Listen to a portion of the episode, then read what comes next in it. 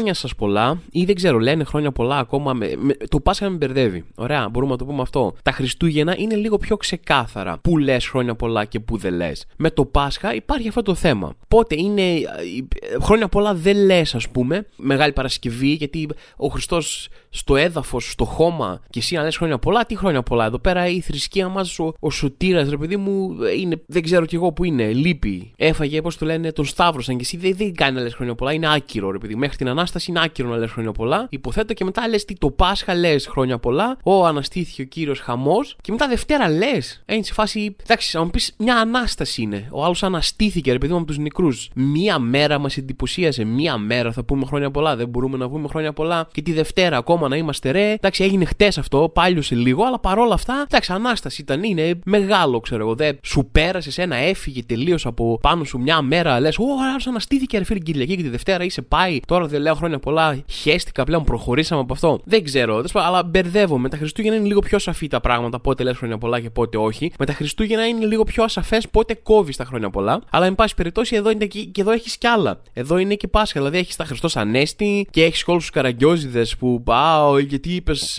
αυτό, δεν απάντησε σωστά στο Χριστός Ανέστη, δεν είναι ευχή, δεν λες ευχαριστώ, δεν λες. Εντάξει, εντάξει, παιδιά, δεν είναι ευχή, αλλά τώρα ας μην κάνουμε ότι δεν καταλαβαίνόμαστε. Εντάξει, όλοι ξέρουμε ότι όντως δεν είναι ευχή το Χριστός Ανέστη, αλλά είναι λίγο. Μπορούμε να το παραδεχτούμε αυτό. Είναι λίγο ευχή. Το λες σαν ευχή, δεν πολύ σκέφτεσαι τι λες εκείνη τη στιγμή στο μυαλό σου. Λες, πετάς ένα Χριστός Ανέστη, όπως λες χρόνια πολλά, όπως λες καλή χρονιά. Δεν σκέφτεσαι ότι, α, εγώ τώρα είπα Χριστός Ανέστη, ρε παιδί. Δηλαδή, είναι πολύ περίεργο γιατί αν δεν είναι ευχή, αν δεν είναι σαν το χρόνια πολλά, άρα τι είναι μια απλή παρατήρηση, ας πούμε. Είναι κάτι που λες την Κυριακή του Πάσχα πιο πολύ σαν παρατήρηση ότι, α, παιδιά, ξέρετε τι σκέφτηκα τώρα. Α, Χριστός Ανέστη. Α, αληθό ο κύριος. Λέω, όχι. Εντάξει, εντελώς τυπικά, άμα το πάρεις, δεν είναι ευχή, αλλά στην πραγματικότητα είναι. Γι' αυτό το λες. Σαν χρόνια πολλά το λες. Δεν το λες σαν παρατήρηση. Το αντίστοιχο θα ήταν να είναι Χριστούγεννα και να λες, γεννήθηκε Χριστός. Αληθό ο κύριος. Να λέω, όχι. Δεν, είναι περίεργο. Είναι περίεργο να το αντιμετωπίζεις σαν παρατήρηση ή σαν κάτι άλλο. Είναι μια ευχή. Και τώρα κάποιοι κακοπροαίρετοι θα πούνε ότι όλα αυτά τα λες στο μα γιατί μπήκε στα public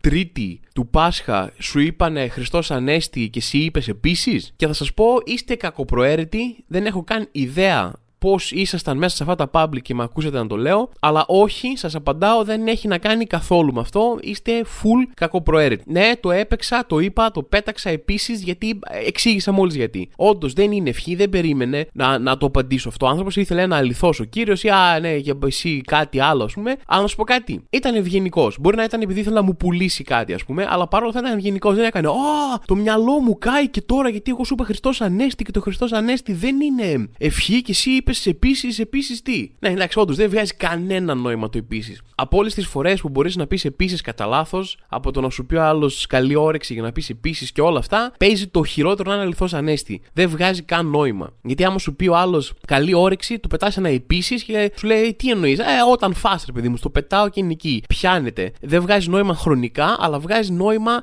λογικά. Άμα σου πει ο άλλος Χριστός ανέστη και πεις εσύ επίσης, επίσης τι, ποιος; Επίσης κανένας, τίποτα, είσαι καραγκιόζη. Ή μάλλον επίσης αναστήθηκε ο Λάζαρος. Το οποίο ειλικρινά δεν το κατάλαβα ποτέ γιατί σαν Χριστός έχεις ετοιμάσει, ρε παιδί μου, αν ήμουνα κάποιο είδους έτσι θρησκευτικός μάγος, ας πούμε, όπως ο Χριστός, και το μεγαλύτερό μου το κλείσιμο, έτσι, το κλείσιμο της όλης παράστασής μου, τέλος πάντων, ή της έλευσής μου ήταν το να αναστηθώ, το οποίο μνημονεύεται πω που αναστήθηκε απίστευτο θεάνθρωπο, ας πούμε, κτλ. Ε, δεν θα είχα βάλει λίγες μέρες πριν ή τέλος πάντων λίγο καιρό πριν, πόσο ήταν, δεν ξέρω καλά τι, το timeline της κοινής διαθήκης. Αν το μεγάλο μου κόλπο, το, με- το κόλπο γκρόσο που είχα να κάνω, το, το, το φοβερό κλείσιμο, ας πούμε, όλης της παρουσίας μου στη γη ήταν το να αναστηθώ, δεν θα ανέστελε έναν άλλον λίγο πιο πριν. Θα ήταν σε φάση, παιδιά, αναστήθηκα. Ε, εντάξει. Το είδαμε αυτό. Το έκανε και ο Λάζαρος. Δηλαδή, που δεν ήταν καν Θεός, ας πούμε. Το είδαμε, με πάλιωσε τώρα. Είναι περίεργο. Θα το άφηνα να υπάρχει το μυστήριο αυτό. Ε, Τέλος. Να το κάνω εγώ, να μην το έχει κάνει κάποιος άλλος πριν από μένα. Να μιλάμε ποιο αναστήθηκε, ο Λάζαρος και ο Χριστός. Δηλαδή το χαλάει, του παίρνει λίγο από τη μοναδικότητά του. Τέλος πάντων, κανένα νόημα αυτό το rant. Ε, ήταν, δεν ξέρω, συγγνώμη. Μπήγα, δεν είχα σχεδιάσει καν να μιλήσω γι' αυτό. Σας τουρκίζομαι, δεν είχα σχεδιάσει καν να μιλήσω γι' αυτό. Δεν έχω ιδέα από πού ήρθε όλο αυτό. Τέλος πάντων. Αλλά εντάξει, μην κοροϊδευόμαστε και μεταξύ μας. Άλλο ένα podcast είναι εδώ πέρα με Θωμά Ζάμπρα. Δεν υπάρχει πολύ νόημα, πολύ δομή, ε, πολύ συνοχή. Υπάρχουν πάρα πολλά εν πάση περιπτώσει. Υπάρχουν πάρα πολλά. Πάμε παρακάτω. Εντάξει, ξέ, τα ξέρετε. Τέλος πάντων, μπορεί να είστε και καινούργοι και να μην τα ξέρετε, αλλά σας έκανα μερικά spoiler για το τι θα δείτε αν μείνετε εδώ. Εν πάση περιπτώσει, πάμε παρακάτω.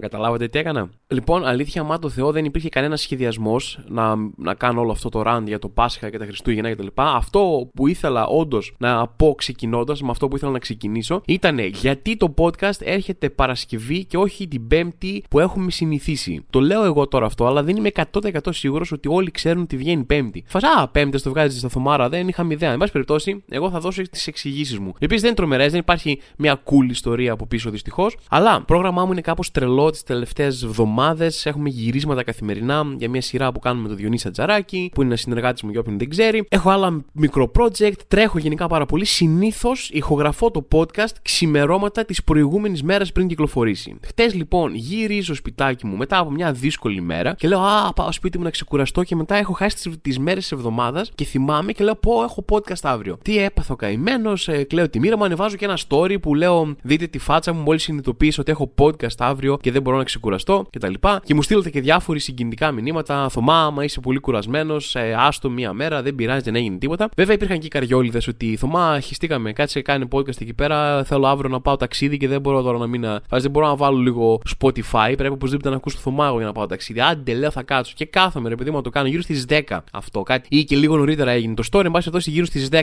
κάθισα να το κάνω. Και έχω ένα πρόβλημα με το μικρόφωνο μου. Ε, ρε φίλε, δεν φτιάχνει. Δεν φτιάχνει. Ένιωσα παππούς, ένιωσα ρε παιδί μου ο πατέρας μου. Ήθελα να πάρω. Ποιον να πάρω όμως, δεν έχω γιο. Πρέπει να κάνω ένα γιο για να μπορώ να του παίρνω τηλέφωνο και να του λέω Να σου πω ρε Δημητράκη, είμαι εδώ πέρα με αυτό το διάολο και δεν, ε, δεν κάνει, δεν κάνει το μικρόφωνο, δεν τέτοιο. Για να κάθεται αυτός να έχει τη ζωή του και να κάθεται εκεί πέρα για να εξηγεί σε μένα, δηλαδή να αφιερώσει, άμα προσθέσεις όλες τις ώρες που παιδιά έχουν εξηγήσει τεχνολογικά θέματα στους γονείς τους πώς να τα κάνουν, τα πιο απλά πράγματα, πρέπει να, να βγαίνουν μήνες. Ολόκληροι μήνες της ζωής σου να εξηγείς τον πατέρα σου και στη μάνα σου πώς θα βάλει μουσική εκεί πέρα, πώς θα ανοίξει το YouTube κτλ. Και, και έπαθε αυτό δεν μπορούσα να το φτιάξουμε τίποτα. Έκανα, έρανα, ε, έβγαζε ένα πρόβλημα στον ήχο, είχα τέλος πάντων περνούσε η ώρα, αγχωνόμουν, είμαι κι εγώ αγχωτικός με αυτά, γέμιζε η ώρα. Δε, ε, κοιτάω κάποια στιγμή και έχει φτάσει 2 η ώρα. Έκανα για ένα διάλειμμα, έφυγα και κάτι, μην το δεν είναι 12-2 full ωράριο ρε παιδί μου, προσπαθούσα να φτιάξω το μικρόφωνο και δεν είχε βγει. Κάπου εκεί είχα αρχίσει να νιστάζω, έλεγα τώρα τι podcast να κάνω. Από τα 20 κάτι λεπτά, τα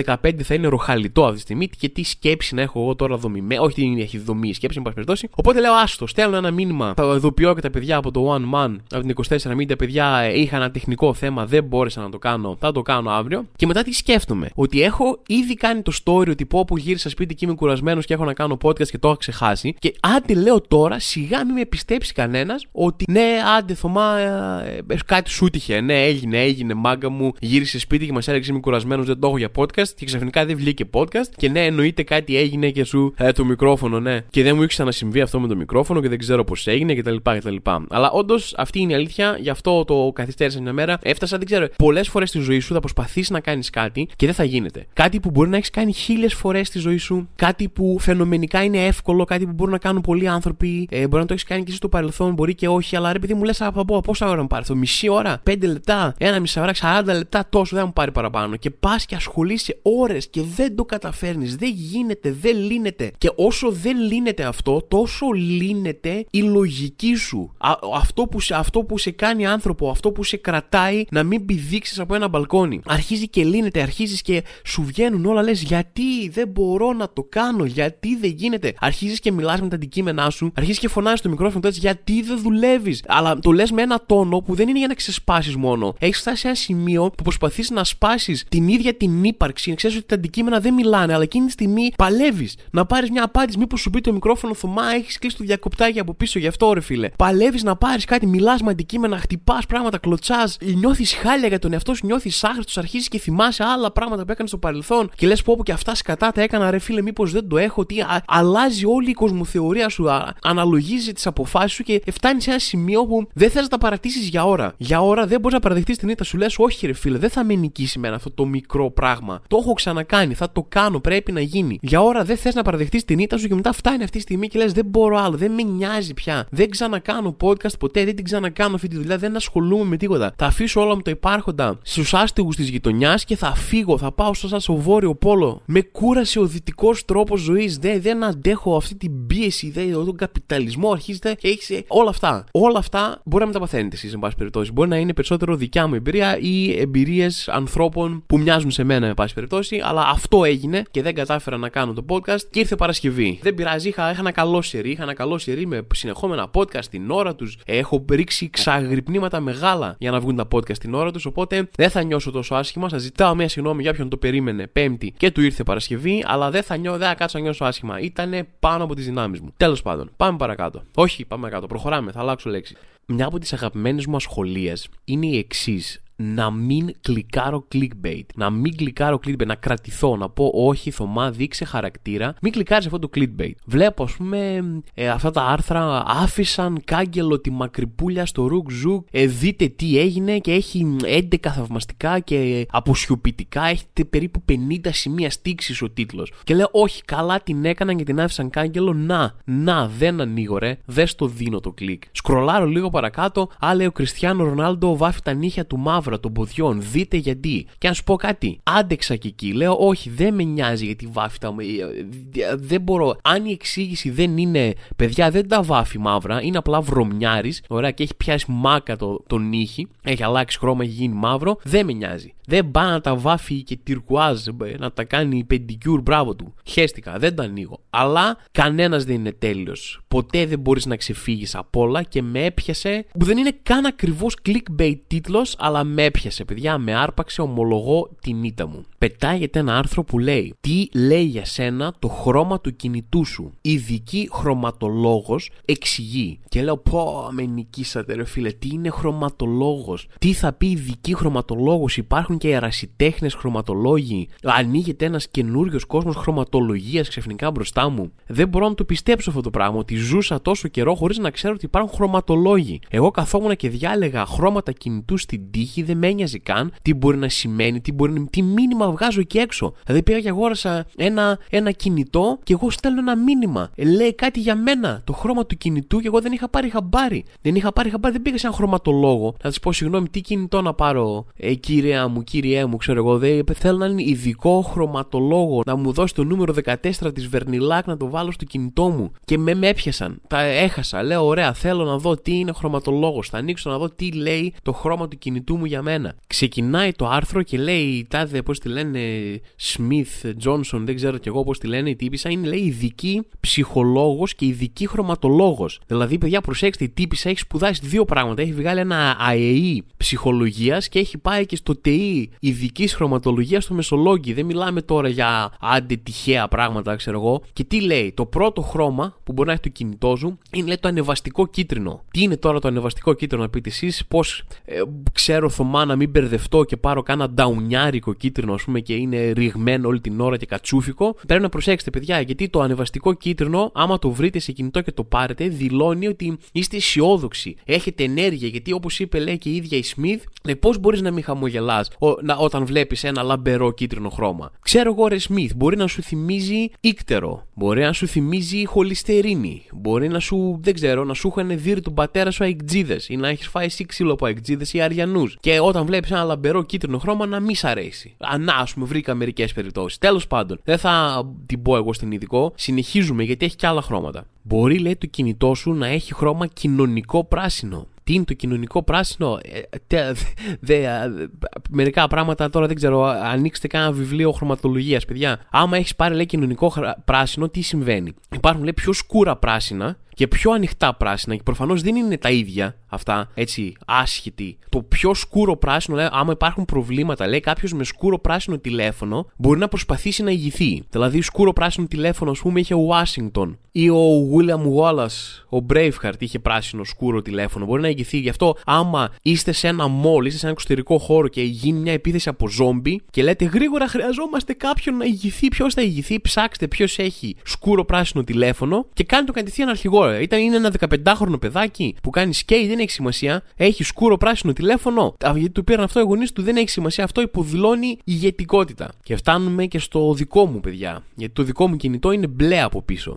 Και τι βλέπω εδώ πέρα, λέει Smith, αξιόπιστο μπλε. Ε, τώρα βέβαια εγώ δεν ξέρω, δεν λέει αποχρώσεις εδώ πέρα, οπότε μήπως το δικό μου φαίνεται λίγο πιο λοποδίτικο μπλε. Φαίνεται δηλαδή θα σε ρίξει, κάνει scams και τέτοια, δεν φαίνεται πολύ αξιόπιστο μπλε. Αλλά εν πάση περιπτώσει θα πούμε ότι είναι αυτό, επειδή δεν διευκρινίζει, λέω ότι το δικό μου μπλε είναι αξιόπιστο μπλε. Και τι λέει εδώ πέρα, το μπλε είναι ασφαλές αξιόπιστο και άψογο. Παιδιά, είμαι σαν, σαν αυτοκίνητο Volvo. Είμαι ασφαλές και αξιόπιστο. Οικογενειακό, μεγάλη χώρη, τέλεια. Οι ιδιοκτήτες μπλε τηλεφώνων είναι πιθανότατα αξιόπιστοι ή θέλουν να θεωρούνται αξιόπιστοι. Ναι, αλλά συγγνώμη κυρία Σμιθ, αυτά τα πράγματα δεν είναι το ίδιο. Είτε είσαι αξιόπιστος, είτε θες να φαίνεις αξιόπιστος χωρίς να είσαι. Δηλαδή, τέλος πάντων, παιδιά, ε, αξιοπιστία. Αν πού να ήξερα εγώ όταν έπαιρνα το μπλε κινητό, γιατί ήταν το μόνο που είχε ετοιμοπαράδοτο, ότι δεν έφταιγε αυτό ότι ήταν έτοιμο παρά. Θα μπορούσα να περιμένω, αλλά επειδή είμαι αξιόπιστος, ασφαλής και άψογος, πήρα μπλε κινητό. Ωραία, πού να το ξέρω. Δηλαδή ε, δεν το πιστεύω ότι τόσο καιρό νόμιζα ότι ήταν μια τυχαία επιλογή και τελικά εγώ είμαι όλα αυτά τα πράγματα. Νιώθω πολύ καλύτερα για τον εαυτό μου. Καλύτερο άρθρο ever. Τώρα τελευταία έχουν γίνει διάφορα πράγματα επικαιρότητα που θα ήθελα να σχολιάσω και μπορεί να σχολιάσω μελλοντικά γιατί πολλά από αυτά εξελίσσονται, ρε παιδί μου, αλλά κάπως δεν έχω βγει από mood επικαιρότητα. Αλλά θα ήθελα να σχολιάσω ένα πράγμα που είναι η υπόθεση Αλέξη Γεωργούλη που έχει σκάσει τις τελευταίες μέρες και έχει γίνει ένας μικρό χαμό. Και δεν θέλω να σχολιάσω τόσο την ίδια την υπόθεση. Έχω πει πάρα πολλές φορές για αντίστοιχες υποθέσεις εδώ πέρα κάποια πράγματα τα οποία θέλω να επαναλάβω άλλη μία φορά και για αυτή την περίπτωση. Μήπως ξέρεις, λέγε, λέγε, λέγε, επειδή μου μείνει κάποια στιγμή το οτιδήποτε. Υπάρχει διαχρονικά και με αποδείξεις. Μαθηματικές δεν είναι δηλαδή λόγια που λέω εγώ αυτή τη στιγμή. Υπάρχουν τα στατιστικά εκεί πέρα. Μία μεγάλη δυσκολία για γυναίκες οι οποίες έχουν δεχτεί σεξουαλική κακοποίηση οποιασδήποτε βαθμίδας. Έτσι, γιατί ναι, οκ, okay, υπάρχουν βαθμίδες γιατί πολλοί τρέχουν να κάνουν αυτή τη διάκριση. Ναι, δεν είναι όλο βιασμός. Είναι, ναι, οκ, okay, ωραία. Ε, μια σεξουαλική επίθεση, μια σεξουαλική παρενόχληση παραμένει το ίδιο άσχημο πράγμα. Μπορεί να υπάρχει μια διακύμανση, αλλά δεν αποτελεί δικαιολογία για την στο μυαλό σου ελαφρότερη πράξη. Τέλος πάντων, άσχετη παρένθεση. Υπάρχει διαχρονικά μια δυσκολία για γυναίκες θύματα σεξουαλικής παρενόχλησης και κακοποίησης να βγουν να μιλήσουν. Δεν νιώθουν ότι υπάρχει ένα πλαίσιο και ορθώς για μένα δεν νιώθουν ότι υπάρχει ένα πλαίσιο στο οποίο θα μπορέσουν να βγουν μπροστά να πούνε την εμπειρία τους και οι υπεύθυνοι, οι θύτες να τιμωρηθούν, να αντιμετωπιστούν με αξιοπρέπεια, να αντιμετωπιστούν από τον κόσμο με ευπιστία και όχι με δυσπιστία, έστω με ανοιχτά αυτιά, ρε παιδί μου, και όλα αυτά. Και πάρα πολλές τέτοιες περιπτώσεις πηγαίνουν ακατάγγελτες ή βγαίνουν μπροστά, βρίσκουν τη δύναμη και βρίσκουν το πάτημα μετά από χρόνια να το κάνουν. Ωραία. Οπότε, σε αυτό το κλίμα που έχει δημιουργηθεί διαχρονικά, η δικιά μου άποψη είναι ότι η σωστή, σε εισαγωγικά, ό,τι και αν σημαίνει αυτό, στάση την οποία πρέπει να κρατήσεις είναι η εξής. Όταν μια γυναίκα βγαίνει και κάνει μια καταγγελία τέτοιου τύπου, όπως έγινε και στην περίπτωση Αλέξη Γεωργούλη, κρατάς τα αυτιά σου ανοιχτά δεν αρχίζεις στα ναι, αλλά γιατί το ένα, γιατί το άλλο, ε, ε, πότε έγινε, γιατί τώρα, ξέρω εγώ κτλ. Καρτά τα αυτιά σου ανοιχτά. Είσαι σε πρώτη φάση με τον άνθρωπο που κάνει την καταγγελία. Δεν εννοώ να πιστέψεις ό,τι σου πει χωρίς να φιλτράρεις ή να ελέγξεις τίποτα, αλλά να δώσεις στον άνθρωπο που βρήκε τη δύναμη να κάνει τέτοια καταγγελία το χώρο και την αντιμετώπιση που θα τον κάνει να νιώσει ότι έκανε τη σωστή επιλογή και να υπάρχει ένα πλαίσιο ώστε τα θύματα να βγουν μπροστά, να παρουσιάσουν την υπόθεσή τους και από εκεί και πέρα θα περιμένουμε προφανώς να δούμε και τα γεγονότα και το τι θα αποφανθεί η δικαιοσύνη για να αποφασίσουμε τι έγινε τελικά. Δεν σου λέω εγώ, γιατί υπάρχει πάρα πολύ αυτός ο φόβος ότι να πιστέψεις τυφλά όποιον άνθρωπο κάνει μια καταγγελία για ένα τέτοιο περιστατικό, αλλά να του δώσεις το χώρο να κάνει την υπόθεσή του. Ωραία. Και αυτό είναι που πρέπει να κάνουμε και σε αυτή την περίπτωση. Η γυναίκα έχει κάνει μια καταγγελία πολλά χρόνια πριν, υπάρχει μια υπόθεση η οποία ελέγχεται από τις βελγικές αρχές, όχι και την ελληνική αρχή για να αρχίσουμε τα Α, τι έγινε, δεν υπάρχει δικαιοσύνη, κλπ. Ελέγχεται από την βελγική αρχή και η βελγική αρχή θεωρεί ότι υπάρχει μια υπόθεση, ότι υπάρχουν αρκετά πράγματα ώστε να γίνει μια έρευνα η οποία κρατάει και κάμποσο καιρό. Ωραία. Ε, δεν χρειάζεται να έρθουμε εμείς που δεν έχουμε ιδέα τι ακριβώς έχει συμβεί σε αυτό το σημείο και να τα γιώσουμε όλα και να πούμε Ε, μωρέ, τώρα γιατί τόσο καιρό μετά και γιατί λίγο πριν τις εκλογές κτλ. Δηλαδή προσπάθησα ακόμα και κάποια στελέχη του ΣΥΡΙΖΑ προσπάθησαν να το κάνουν κομμάτι της εκλογικής διαμάχης. Α πούμε ότι υπάρχουν σκοτεινές δυνάμεις από πίσω που βγάζουν την υπόθεση τώρα για να πλήξουν τον ΣΥΡΙΖΑ προεκλογικά, ας πούμε, γιατί ο, ο Γεωργούλης ήταν ευρωβουλευτής του ΣΥΡΙΖΑ, το οποίο ελείψει καλύτερε λέξει, ρε παιδί μου, είναι κάμποσο εμετικό. Βιάστηκαν όλοι να μιλήσουν για σκευωρία όταν υπάρχει μια υπόθεση η οποία παραμένει ανοιχτή τόσο καιρό από βελγικές αρχές. Βιάστηκαν όλοι να μιλήσουν για Α, γιατί τώρα, ενώ η καταγγελία αυτή υπάρχει από το 2020 και το ξεκαθάρισε και η γυναίκα, και έγινε πάλι ένας ολόκληρος χαμός μασκαρεμένος υποδιόμενος την κοινή λογική και το ότι κάτσε μην εκμεταλλευτεί κάποιος το σύστημα για να τιμωρήσει έναν άνθρωπο που δεν έχει κάνει τίποτα. Τάχα μου κόπτονται αυτοί οι άνθρωποι για λογική και δικαιοσύνη, αλλά είναι πάλι ένας μασκαρεμένος μισογυνισμός, ένας περίεργος σεξισμός, ένα victim blaming που έχει αυτή η κουλτούρα μας εδώ πέρα σε μεγάλο βαθμό. Ωραία, ας αφήσουμε τα πράγματα να εξελιχθούν, να δούμε τι ακριβώς έχει γίνει, έχοντας τα αυτιά μας ανοιχτά στη γυναίκα που κάνει την καταγγελία και δείχνοντάς της τον απαραίτητο σεβασμό ως πιθανό θύμα μιας τέτοιας κατάστασης. Αυτό δεν θέλει πολλά πράγματα, δεν προσπαθώ να κάνω κήρυγμα, δεν προσπαθώ να πω ότι δεν έχω επιδείξει σεξιστική συμπεριφορά στη ζωή μου, ή είμαι ανώτερος από εσάς και δεν ξέρω κι εγώ τι, ούτε με πλήρωσε κανένας από την πολιτική ορθότητα να πω αυτά τα πράγματα και να έρθω να πάρω τα δικαιώματα των οντρών. Οπότε ψυχραιμία και λογικές αντιδράσεις. Αυτό. Και πριν κλείσω αυτό το podcast, πριν φύγω, ρε παιδί μου, θέλω να σας περιγράψω μια περίεργη συνθήκη που υπάρχει εκεί έξω, που επικρατεί, που την έζησα εγώ στο πετσί μου τώρα που ήμουν τρίγαλα, και γιατί θα έπρεπε κάποια στιγμή να μας δοθεί μια εναλλακτική. Ακούστε, βρήκα έναν τύπο στα Τρίκαλα, έκανα μία βόλτα και βρήκα στο δρόμο έναν τύπο που, με τον οποίο πάρα πολλά χρόνια πριν ήμασταν κοινή παρέα. Ήταν φίλο μου, ήταν στην παρέα, δεν ήταν ποτέ ο κολλητός μου στην παρέα, γιατί ήμασταν μια παρέα που ήμασταν περισσότερα χρόνια μαζί και ήταν και αυτός κάποια στιγμή μέλος της παρέας, εισάξιο κτλ. Αλλά αυτό τώρα ήταν πριν από πολλά χρόνια. Πλέον έχουμε χαθεί, δεν πολύ ξέρω τι κάνει, δεν ξέρω καν σε ποια πόλη είναι, δεν έχει ιδέα τι κάνω εγώ, δεν, σίγουρα τα προσωπικά μας είναι εκτός του ραντάρ ο ένας του άλλου, δεν, δεν έχουμε σχέσεις, δεν έχουμε κοινά, δεν έχουμε τίποτα. Τίποτα. Είναι πρακτικά somebody that I used to know που λέγεται το τραγούδι. Βρίσκω αυτόν τον άνθρωπο και εννοείται θα πω, ε, τι γίνεται, τι κάνεις, θα, θα, θα ρωτήσω δύο-τρεις τυπικές ερωτήσεις, θα τα κάνω όλα αυτά, θα δείξω την ευγένειά μου μέχρι εκεί. Αλλά σε αυτό το σημείο αυτός μου λέει, θα έρθουν και τα παιδιά ενώντας την κοινή μας παρέα. Τώρα θα έρθουν κάποια στιγμή, θέλετε να πάμε για κάνα καφέ, λέω νομίζω έρχονται το Σάββατο. Και τέλος πάντων, λέω δεν είναι το ιδανικό μου, έχω λίγες μέρες στα τρίκα, αλλά δεν είναι το ιδανικό μου να έρθει και αυτός στην παρέα, μιας και είναι κάπως εκτός πλέον από την παρέα, εν πάση αλλά ας το κάνουμε, είμαστε όλοι μαζί, ας το κάνουμε. Μου λέει θες να πάμε ένα καφέ, οι δυο μας, μου λέει αύριο. Το θράσος, παιδιά, το θράσος. Γιατί ρε άνθρωπε, ξέρεις ότι δεν γνωριζόμαστε πια, δεν έχουμε σχέσεις, δεν ξέρουμε καν άμα θα τα βρούμε στις απόψεις, αν συνδεόμαστε. Έχουμε χαθεί 10 χρόνια, δεν ξέρω κι εγώ πόσο. Γιατί θες να μας καταδικάσεις σε αυτό το νεφιάλτη του να πάμε οι δυο μας για καφέ και να πούμε τι, ας σε ρωτήσω εγώ που είσαι, θα μου πεις στη, στη Γερμανία. Εσύ που είσαι στην Αθήνα. Α, ωραία. Ο αδερφός σου τι κάνει; Δεν έχω αδερφό, έχω αδερφή. Α, ναι, μπράβο. Τι κάνει; Καλά είναι. Ωραία. Και μετά, μόλις προσπεράσουμε αυτά, τι θα πούμε μετά; Δεν ξέρεις αν έχουμε κοινά ενδιαφέροντα. Δεν, γνω, δεν γνωρίζεις συγκεκριμένα πράγματα. Δεν, βαριέμαι. Ήρθα 4-5 μέρες στα τρίκαλα. Βαριέμαι μία από αυτές να πρέπει να εξηγώ σε έναν πλέον άγνωστο σε μένα τι κάνω, πού είμαι, τι μου συνέβη την τελευταία δεκαετία. Είναι πάρα πολλά. Δεν προλαβαίνω να τα πω και εγώ κι εσύ. Και αυτό δεν θέλω να είμαι. Δεν προσπαθώ να είμαι αγενής, ρε παιδί μου, ούτε του είπα κάτι. Έκανα το κλασικό. Ε, θα δούμε, στείλε κάνα μήνυμα, ελπίζω να μην στείλει. Έστειλε, εννοείται. Του λέω, άντε, κάτσε άμα θα έρθουν οι άλλοι. Ήρθαν οι άλλοι, δεν τα καταφέραμε. Τη γλίτωσα, αλλά εν πάση περιπτώσει δεν θέλω να είμαι αγενής. Και καταλαβαίνω, ρε παιδί μου, το τέτοιο. Οκ, okay, κάναμε παρέα, ρίχνει μια πρόταση, πάμε για ένα καφέ. Δεν είναι τόσο φοβερό. Έτσι, απλά όντως είχα τέσσερις μέρες στα Τρίκαλα. Ήθελα να δω τους γονείς μου, Ήθελα να δω τους πραγματικούς μου φίλους, ανθρώπους που είναι στη ζωή μου ακόμα. Ξέρω ότι έχουμε κοινά ενδιαφέροντα, ξέρω ότι έχουμε πράγματα να συζητήσουμε. Με ενδιαφέρει όντως πραγματικά τι κάνουν ή πώς περνάνε τις ζωές τους. Δεν θέλω μια από αυτές τις μέρες να την περάσω με έναν άγνωστο που α, προσπαθούμε να δούμε τι κάνει ο ένας και ο άλλος, παιδί μου. Και θα έπρεπε να υπάρχει ένας ευγενικός, ένας κοινωνικά αποδεκτός τρόπος να το πεις αυτό. Αυτό είναι το παράπονο. Δεν έχω παράπονο που μου είπε άνθρωπος να πάμε για καφέ. Οκ, okay. εγώ δεν ήθελα να το κάνω. Εντάξει, θα έπρεπε να μπορώ να αρνηθώ, θα έπρεπε να μην θεωρείται αγένεια. Αλλά πώς το κάνεις, τι λες; Δεν σου λέω, πάμε για κάνα καφέ, λες, όχι ρε. Μπα, Ξέρεις τι δε. Ναι, δεν ψήνομαι, ξέρω εγώ. Δεν, ε, δε. Είναι περίεργο, το καταλαβαίνω, αλλά θα έπρεπε να υπάρχει ένας ευγενικός τρόπος ότι του πεις αυτό. Τι ρε, ξέρεις τι. Όχι. Θέλω, α, έχω συγκεκριμένες εξόδους. Δύο θα καταφέρω να κάνω γιατί θέλω να δω τους γονείς μου. Είναι Πάσχα στη μέση, είναι όλα αυτά. Θα κάνω δύο εξόδους. Δεν θέλω η μία από αυτή να είσαι εσύ. Sorry, δεν, δεν έχει να κάνει με σένα προσωπικά. Έχει να κάνει ότι θέλω να δω τους φίλους μου, τους γονείς μου. Γεια σας, έφυγα.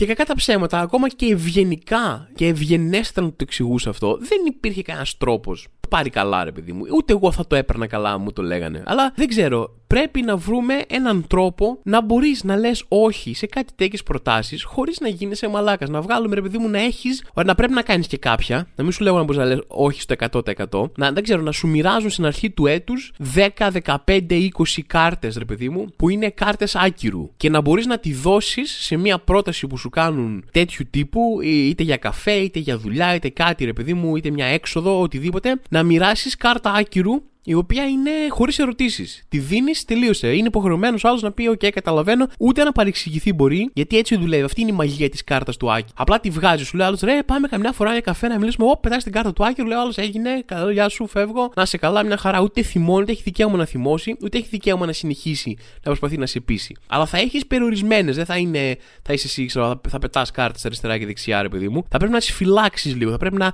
να αξιολογείς καλύτερα την πρόταση που σου γίνεται για να μην πετάξεις γρήγορα τις κάρτες άκυρου σου. Γιατί μπορεί να είσαι εσύ, οπ, άκυρο, άκυρο, άκυρο, οπ. Τον πρώτο μήνα έχεις μείνει χωρίς κάρτες. Τι θα κάνεις μετά. Πρέπει να προσέξεις λίγο. Είναι ένα παιχνίδι. Είναι ένα παιχνίδι, θέλει τακτική, θέλει υπομονή, θέλει να ξέρεις πότε τα κρατάς, πότε να τα πετάς κτλ.